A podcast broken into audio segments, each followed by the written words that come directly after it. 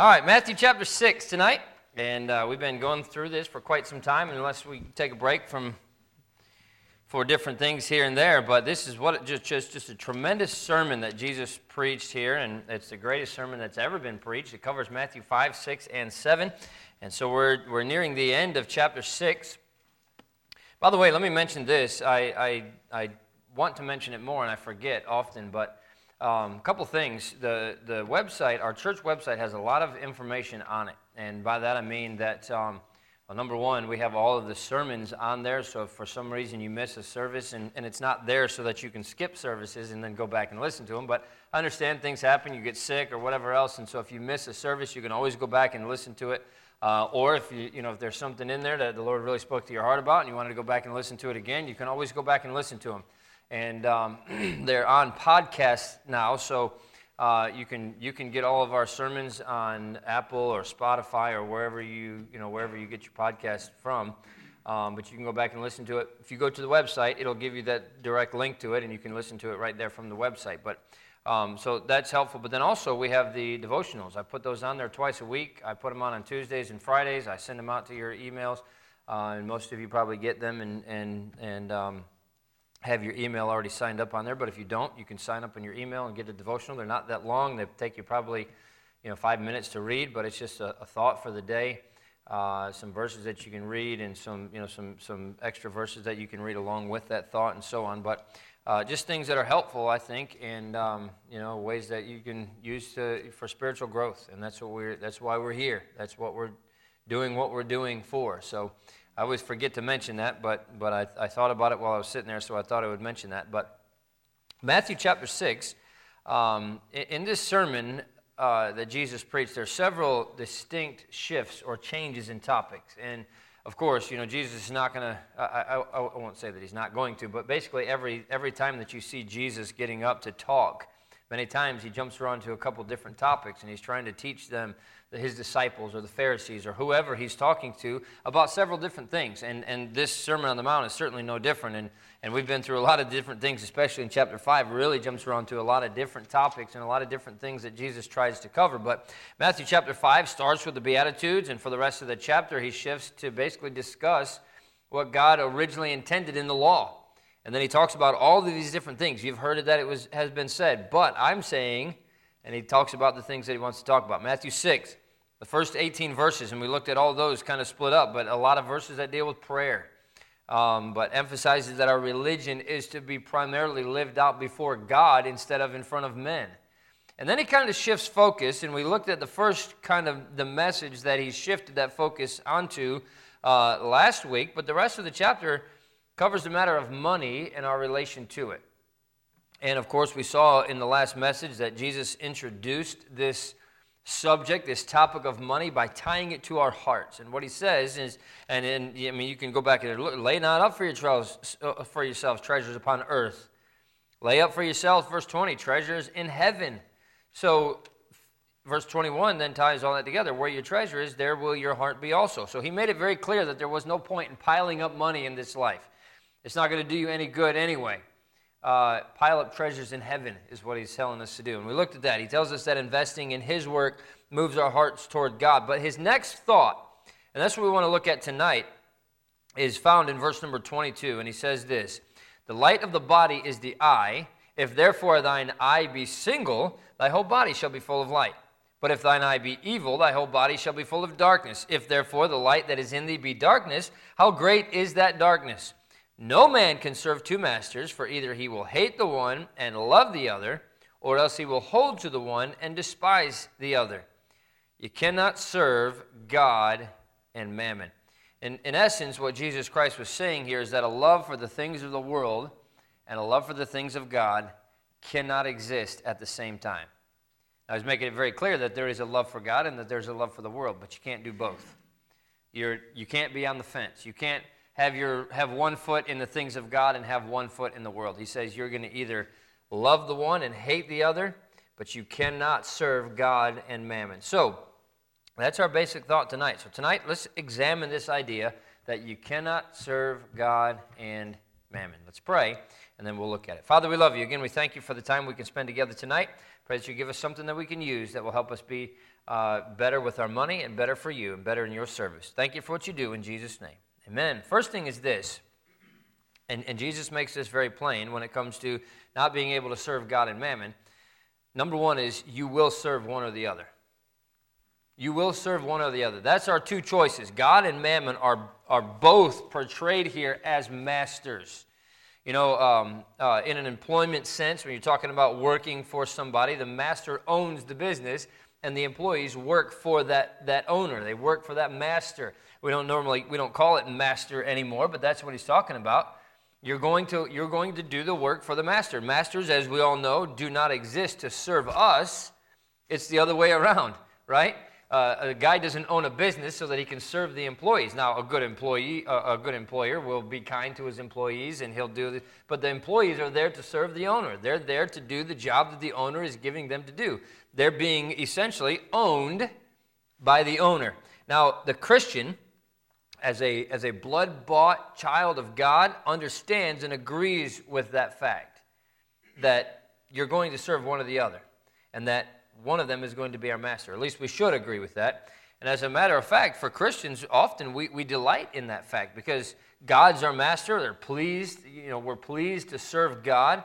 But on the other hand, uh, a nominal Christian, and I believe nominal Christians exist by the millions in the United States of America, people who claim to be Christians and, and who may even be Christians but are not Christians that are on fire for God, Christians that are not doing something for God. But a nominal Christian who has given himself to serve money does not understand this principle. And, and, and one of the big reasons why is he thinks that money is his servant and, and, and that he is the master. After all, he spends the money how he wants to spend the money. I'm the master of my money, not the other way around. But what a, what a weak Christian does not understand, what these nominal Christians fail to understand, is that he's not the master of his money. His money is controlling him. And the reason why is it controls him by debt. It controls him by uh, monopolizing his time, his talent, his, his, his energy, his focus. It dictates the terms of his life. It drives him to do the things that he does. Everything that he, the decisions that he makes, the, the determination to be in church or not be in church many times is driven by money, driven by, by business. And I, know, I understand that there are, certain, there are professions. Brother John is a police officer, okay? What would happen if we took every police officer off the road? It'd be chaos out there, right? What would happen if we took every nurse and every doctor out of the hospital? Right? It's Sunday, you ought to be in church. It's, it's not possible. But there are a lot of businesses that would go on just fine without you if you didn't run it on Sunday. I mean, look at Chick fil A, right? They're hanging on by a thread, I think. They're still there. They're still, they're still you know, not doing the business on Sunday. And, and I believe that's one of the reasons why they're so successful. God blesses them for that. Because they realized a long time ago that you don't have to be open on Sunday in order to be successful as a company. And God blesses those things. But Many people are controlled by that money. They're controlled by, I've got, to, I've got to work, I've got to have this going on, I've got to be constantly doing something. And that money controls them because it tells them what they have to do and what they can't do. And they think that they control the money because they're spending it, but that money is actually controlling them. Swallows up their minds, swallows up their hearts. They live mammon, they eat mammon, they drink mammon, they breathe mammon. And money and things that it, that it can buy have completely mastered that Christian. He is the servant of money. I don't mind God doing that. In fact, I want Him to do that. I want God to control me that way. Uh, after, after all, we belong to God twice over. Number one, He created us, but if we're Christians, if we're saved, and all of us in this room tonight claim to be a Christian, then He owns us a second time. He's bought us again. He's redeemed us a second time. But I, I you know, I belong to Him because, because of, of the fact that He created me, but also because of the fact that He redeemed me. I want God to control me in that way, and I certainly don't want money to be able to, to, to have that control uh, and have such a claim over my soul. But money is just as much of a God to the carnal Christian right. as Jehovah is to a mature Christian. And, and, and, this, is, this is written to Christians, by the way. This is not written to the unsaved. This is not saying that, oh, you know, Christians are controlled by God. Those wicked people out in the world are controlled by money and things and everything else. Many of them are. But there's a lot of Christians that are being controlled by money. They're being controlled by what the Bible calls mammon. Mammon is an old word. And although there's some confusion as to where that word originated from, there's reasonable support for the idea that it comes from a very old Syriac term relating to the ancient Greek mythological god Plutus. And he was the god of money. It's an amazing thing that money becomes a god to so many people. But there's no doubt that you're going to serve one or the other. Uh, Jesus speaking here gives us no room for any middle ground. There's not, well, you can serve God nominally and you can serve money nominally and just kind of walk down the middle, but that's not a good idea. He says you're either going to serve God or you're going to serve mammon. There is no middle ground. And you're going to serve a God. It's up to you to decide which one. So you will serve one or the other. But here's the second thing Jesus illustrates this with our vision. He says that, verse 22 The light of the body is the eye. If therefore thine eye be single, thy whole body shall be full of light. I've read, as you can imagine, that the treatments that somebody has to go through for a brain tumor are very extensive. Um, many times, someone that gets a brain tumor, uh, the treatments last over a year in most cases, trying to shrink the tumor and where they can and when they can, doing surgery and so on. But uh, the side effects of those surgeries, a lot of times, include a temporary, a temporary inability to focus one eye. Um, and, and what happens then is, is both of those eyes kind of wander in whatever direction they want to wander in, and, and it's very, very confusing. It's very disorienting because you can't, you can't get both of your eyes looking in the same direction at the same time. You can imagine how difficult that would be, right? Um, for, for most people and, and for people who are functioning normally, both of your eyes turn and look at the same thing at the same time, and that allows everything. I mean, it's very difficult actually to, to get two of your eyes to look in different directions, you know? And maybe you can make yourself go cross eyed or, you know, turn one eye in and whatever else. And your vision is very blurry when both of your eyes are not focused singularly on one thing, right?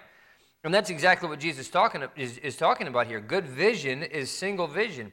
So many times, what happens with somebody that's had a, uh, a brain surgery is that they have to wear a patch on one eye the one eye that, that keeps trying to wander away, they have to wear a patch over it so that they don't get so confused and so disoriented by what they're trying to look at.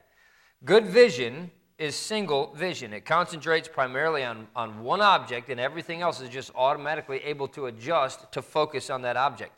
On the other hand, I think that when you try to focus equally on two different things, it never works out well, right? It never works out well for us to do that way. That's why eyes, even though there are two of them, they, they automatically look in the same direction. And it's very difficult to try to look in two different directions at the same time. Good vision is single vision. A lot of times, a child of God that's trying to focus on both God and the world, or God and money, or whatever, you know, mammon includes a lot of things. But if it's not focused on God and it's focused on something else, and they're, but, but they want to pretend like they're a Christian and they still want to go to church and they still want to try to do uh, the things that they do in their ministries and they're still trying to serve and they're still trying to do these things. And what's happening is they're trying to look at two different things at the same time and it's very, very difficult. It's very confusing. It's very disorienting. It's almost impossible to do those things. It's a choice has to be made about which one you're going to focus on and which one you're going to serve. And Jesus makes that point very clear. Now, turn over to 2 Timothy chapter 4. Keep your finger there in Matthew 6. We're going to come back to it. You know, the thing is, you can try for a time to juggle both. You can try for a time to, to, to serve God and to serve the world, but sooner or later, one or the other is going to take the precedence in your life. Somebody who is sold out for God and going 100% for God and then gets involved in a business or gets involved in, I mean, there's any number of, and, and don't get me wrong, I'm not saying that, that being involved in business is wrong. I'm not saying that at all. But when that starts to take your focus away from the things of God, and now you've got half a foot in the things of God, or, or one leg in the things of God, and one leg in the things of the world, eventually you're going to have to make a decision. You cannot stay there. One of those is going to take precedence. Sure. You're either going to go all after the world or you're going to go all after God. You can't have both. Paul said that, sadly, of, of a young helper that he had by the name of Demas. He says this For Demas hath forsaken me, having loved this present world. I can only imagine the struggles that must have been going on in Demas' life. Here he is, serving with the Apostle Paul, the great Apostle Paul. Paul was, in Christian circles, very famous back in those days. I don't know who you could compare him to. I mean, maybe somebody like Billy Graham. I'm sure, I mean, Paul was a whole lot more conservative than Billy Graham eventually became. But I'm saying, you know, somebody with a name like Billy Graham, you know, I serve next to Billy Graham. I'm with him. I'm, I'm one of his traveling partners. I go to these things with him. And, but then somehow, somewhere along that way, Demas started looking at other things. He started looking at the world. And I can imagine that for a time, Demas was trying to do the things of God right there with Paul. But he wanted the world at the same time. And look what happened. Demas ended up making his choice. One thing finally took precedence in his life. And Paul had to say sadly, Demas hath forsaken me, having loved this present world. Demas wasn't sold out for God one day, waking up the next morning and say, you know what, forget all this. I'm going to serve, I'm, I'm just going off into the world. You know what happened? Something got his attention. Something distracted him, and he started following after those things. And he started moving more and more and more in that direction, and it started taking more and more and more of his attention. And eventually, that world, the mammon, took precedence. I believe Demas was saved, but he loved the present world, and he left the things of God. He could not continue long in that confusion of soul, and he chose to serve mammon. What a sad, sad commentary on a life. You can't serve both. You're going to serve one or the other. And Jesus illustrates that with our vision. But number three, both of these make a total demand of us. Turn over to Mark chapter 12. God makes a total demand of us without hesitation. God's not saying, mm, I'd love it if you'd serve me. No, He demands that we serve Him. He says this in Mark chapter 12 and verse number 30. And thou shalt love the Lord thy God with all thy heart, and with all thy soul, and with all thy mind, and with all thy strength. This is the first commandment. Jesus is not hiding anything here. He's not mincing words. He's not saying, It'd be great if you'd serve me. I'd love it if you'd put away those worldly things and come and serve me. He says, No, this is a commandment. This is the first commandment. Thou shalt love the Lord thy God with all thy heart, all thy soul, all thy mind, all thy strength. That's everything you have. All your strength, all your mind, all your heart, all your soul. That's everything. And he says, I want it. Serve me with all of that. And this, like in so many, so many other places in this sermon, we, we can see a marked difference between God and the world. In fact, turn over to Matthew chapter 19. Jesus dealt with a very wealthy young man in Matthew chapter 19, a, a nobleman who thought he had, was doing nothing wrong. And so, one of the things that Jesus told him was this in Matthew chapter 19 and verse 21. Jesus said unto him, If thou wilt be perfect, go and sell that thou hast and give to the poor, and thou shalt have treasure in heaven, and come and follow me. Now, we talked about this very clearly in the last message. I don't think Jesus was saying that we have to give away all our money. But it does mean that we can't focus on that money and God at the same time. And that's, that's what he was telling this rich young ruler. And the reason why Jesus told him that is because he knew that his heart was so wrapped around money that he could not give those things up to come and follow Jesus Christ. And this, this young nobleman had come to Jesus and he said, Everything, I've done everything that the law has told me to do from my youth till now. What, what am I lacking? And Jesus said, Go sell everything you have and come and follow me. And he pointed out the glaring problem in that young nobleman's life. He could not give up his money. He could not give up the mammon to come and serve Jesus Christ. Both of these things are making a demand on us. The interesting thing is that God's very plain about it. Give me your heart. Give me your soul. Give me your mind. Give me your strength. I want it. This is the first commandment. Do it. Serve me. Money is very subtle in the way that money is not demanding that we serve it. It makes no clear demand on us, but it does make just as much of a demand as God does. But it does that with, with great subtlety. It represents itself as a servant. Promises that it's going to bring joy to us. It promises that it's going to serve us in every way that we want to serve us. Supposedly, it offers everything that a person could want, but the real truth is that your heart goes where your money goes. And that's exactly what Jesus told us in, in verse 21 in, this, in, the, in the passage that we looked at last week. Where your treasure is, there will your heart be also. What you give your money to is what your heart is going to follow. And if you give your money to things and pleasures and toys and all of that kind of stuff, that's where your heart's going to be as well. If you give your money to the things of God, that's what your heart's going to follow. It's, it's very plain, it's very simple. If you love money, you're going to serve it. And if you, if you serve it, it, it will seek to claim every bit of you. It's often termed, maybe with a, a twinkle in your eye, as the almighty dollar, right? You ever heard somebody say the almighty dollar? My dad said that before. I've heard him say it many times, you know.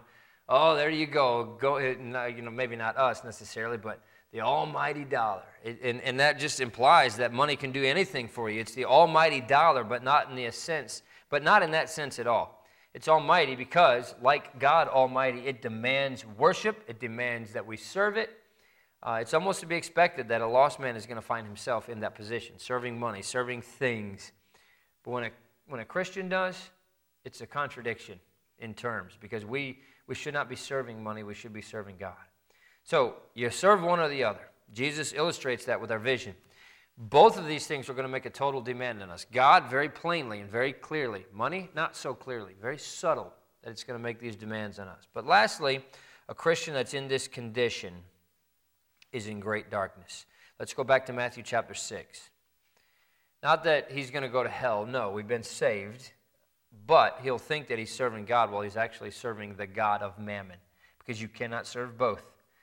He ends up throwing his life away on a deception. That says Matthew chapter 6 and verse 23 But if thine eye be evil, thy whole body shall be full of darkness. If therefore the light that is in thee be darkness, how great is that darkness? Christians that are in that condition many times cannot see their own sad condition. And they're, they're just they're in the dark to it. He thinks that he's in terrific shape. He sees himself as walking in light. In reality, the light that he's walking in is darkness. And you see what Jesus says about this?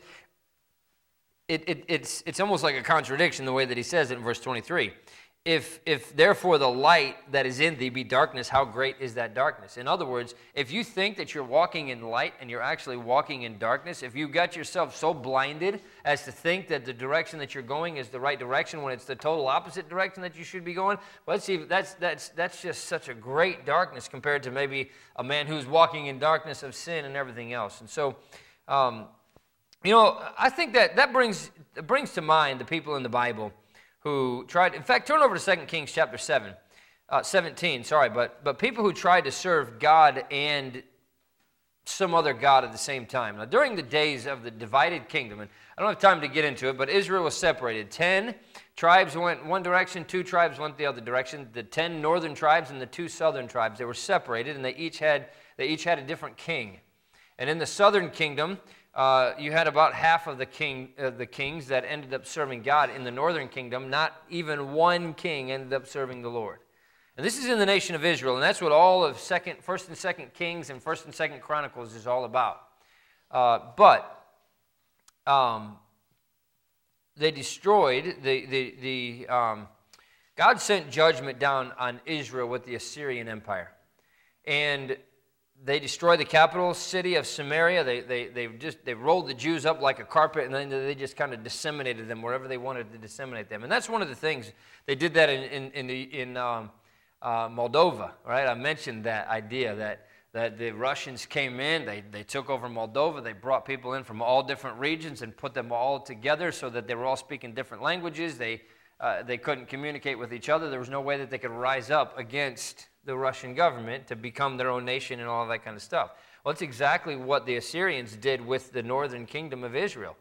They assimilated them all together. They, they took people from everywhere that they had conquered, all different languages, all different cultures, and everything else, and put them all together in the same place so that they couldn't speak to each other. They couldn't rise up in some kind of rebellion. And so, when the Assyrians sent the Jews elsewhere, they, they brought in a different group of people to resettle in that land and, and you know the Jews had, that the Jews had been taken from. And, and so we find this story in 2 Kings chapter 17 now I'm not going to take the time to read through all of that but after they transported the Jews out of uh, out of Israel King Shalmaneser the king of Assyria brought in people from Babylon and other cities to settle in Samaria. And these people, they had no knowledge of Jehovah, they had no knowledge of the God of Israel. Uh, they, they claimed this land. The Lord sent lions among them to teach them to fear him. So This is a kind of a, it's kind of a weird situation that's going on here. They're settling in Samaria, which you remember that the Jews ended up absolutely hating the Samaritans because even though they were considered to be Jews, they were a mixed race of Jews. They had, they had been a mixed race from all of these other places, and that's how Samaria ended up becoming the Samaria that it was. Remember, the Bible says that Jesus had needs, he must needs go through Samaria. That was an important thing because the Jews hated the Samaritans so much that they would literally walk all the way around the city of Samaria. It would add a couple extra days to their journey, but they were willing to do it to not have to go through Samaria. Jesus went through Samaria, and that's where he met the woman at the well and saw her get saved and all the other people that she brought to him and everything else. That's the Samaria that we're talking about. But God sent lions in among the Samaritans to basically start eating people as a punishment for them not following him. And so they, in this distress, the, the, the people who had resettled there in Samaria came to Shalmaneser and they said, You've got to do something about this. These lions are killing us. And so the, the basic superstition underlying this idea uh, of them trying to stop these lions, Shalmaneser decided that he was going to go in and bring in a priest that had been one of the priests in the temple of God. And so the idea was that this, you know, this, this idea would somehow pacify the God of Israel and the lions would go away. But what happened as a result of that, uh, or, or not even as a result, but in the midst of that, is they, they didn't seek God fully. They were just trying to seek this prophet to, to pacify the, the God of Israel so that the lions would go away. Anyway, I say all that to say that, that instead of pursuing God with all their heart as a way to escape these lions, they only pursued him half heartedly uh, they reserved a good chunk of their devotion for the other gods that they were already serving. Long story to get to what we see in verse number 33 of 2 Kings chapter 17. I wanted to bring you in without reading the entire passage up to that point. It says this They feared the Lord and served their own gods, after the manner of the nations whom they carried away from thence. And what ended up happening was that you had the theological, theological confusion that gave birth to the Samaritans. And despite the similarities that they had to the Jews, they're still an absolutely separate people with a very different religion. And why is that? It's because they were very confused, because they were trying to serve God. They were trying to pacify the God of Israel while at the same time serving the other gods that they wanted to serve aside from the, the, the awful results that come, there's something terribly sad about people that, that are deceived to think that they can serve the, the, the God of Israel, Jehovah, and some other God at the same time. Now, the very first commandment is absolutely fundamental. Exodus chapter 20 and verse 3. What does it say? Thou shalt have no other gods before me. And so that brings us back again to Jesus' emphasis on the original intent of the law that we see earlier in the sermon, Matthew chapter 5. The Jews of Jesus' day had thoroughly rejected idol worship uh, that, that really characterized them in the, in the Old Testament, where they would go after Baal, they would go after Ashtaroth, they would go after some of these other gods. They gave those things up, but the, but the, the mammon worship that resulted from that actually produced a worse state than the first because this time they thought they were in good shape. And that's, what, that's the whole point that I'm making in this number four that a Christian in this condition is in great darkness. Because a Christian that thinks he's okay but is not serving God is actually worse than somebody who's not serving God altogether. And that's what, that's what the, the condition that so many Christians, whether they realize it or not, find themselves in. They're pretending to serve God, but actually they're serving mammon. And in the process, they're ending up so much worse off than if they had just gone after mammon in the first place. Churches in America, and in particular, I think even in independent fundamental Baptist churches, are filled with people who think they're serving the God of Jehovah because they show up at church, they show up for the ministries, they show up for this, they do that. When in actuality, their heart is not after God at all. Their heart is after the things of the world. And they're trying to appease God and they're trying to have the things of the world at the same time. And God makes it very clear you cannot have both. You either are going to serve God or you're going to serve the world. And if you're serving the world and pretending that you're serving God, you're in a greater darkness than the majority of people who are just in darkness. There's no nobody that's so blind as a person that's not going to see that they're following after mammon and that think they're, that they're fine. So the question tonight is this Who or what are you serving? Who or what are you serving? Who are you tra- raising your kids to serve? When it comes to their education, do you have them in school so that they can grow up and, and get a good education so that they can make a ton of money? Or do you have them in school so that they can grow up and serve God? How easy is it for you to skip church for things like work and sports? I read a quote that someone posted that said this Church should be your excuse for skipping things, not the other way around. Church should be your excuse for skipping things, not the other way around. So, uh, what, what, what this all comes down to tonight is this let's examine our hearts. Remember that that's what God's after, He's after your hearts. Turn to one last passage and we're going to be done. You're serving one of these two gods. Deuteronomy chapter 30. And if your vision is to try to focus on both God and mammon, then I can guarantee you that, that not only will you eventually hit the point of confusion and hit the point of just absolute inner darkness, but if you're trying to serve God and mammon, then I can promise you, you've picked the wrong master because you're not serving God at all. You're serving mammon. Deuteronomy chapter 30, verse number 19 says this I call heaven and earth to record this day against you that I've set before you life and death, blessing and cursing. Therefore, choose life that both thou and thy seed may live, that thou mayest love the Lord thy God, and that thou mayest obey his voice, and that thou mayest cleave unto him.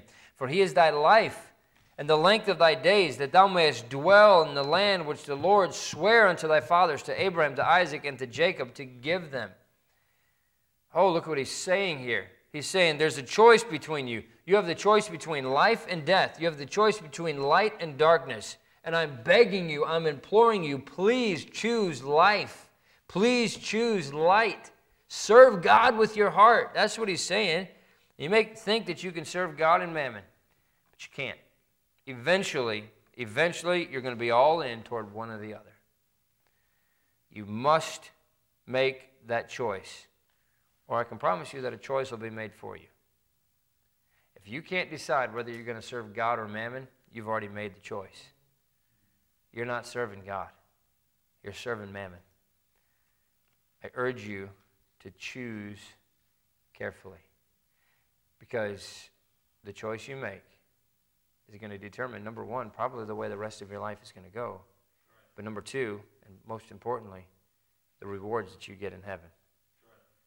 If you choose to serve mammon, you might enjoy it here, but you're going to wish you had chosen the things of God when you get there. You cannot serve God and mammon.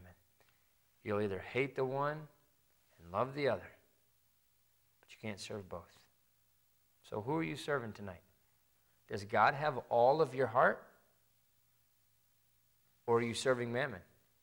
Because if God doesn't have all of it, you're not serving Him. You can't be middle ground. He's either got all of it or none of it. Does God have all of your heart tonight? Let's make that choice to give it to Him.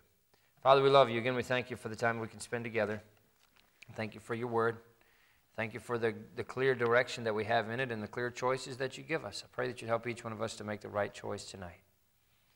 I know that many of us, every one of us in this room, would say that we're serving God because that's what we want to do. I believe everybody in here wants to serve you. They're not, they're not not serving you on purpose. But sometimes we let the things of the world creep in, we let them take over. And the next thing you know, we're not serving you at all and we're in complete darkness. We think we're just fine fooling ourselves into thinking that everything is okay, when in actuality, you don't have our hearts at all. So, God, I pray that you'd help us to give our lives to you tonight. If need be, that we'd rededicate our lives to you tonight so that you might use us in a great and mighty way in this new year. Thank you for what you do for us in Jesus' name. Amen. If you would, stand at your seats with your heads bowed and your eyes closed. As the piano plays, the invitation is open. You can come.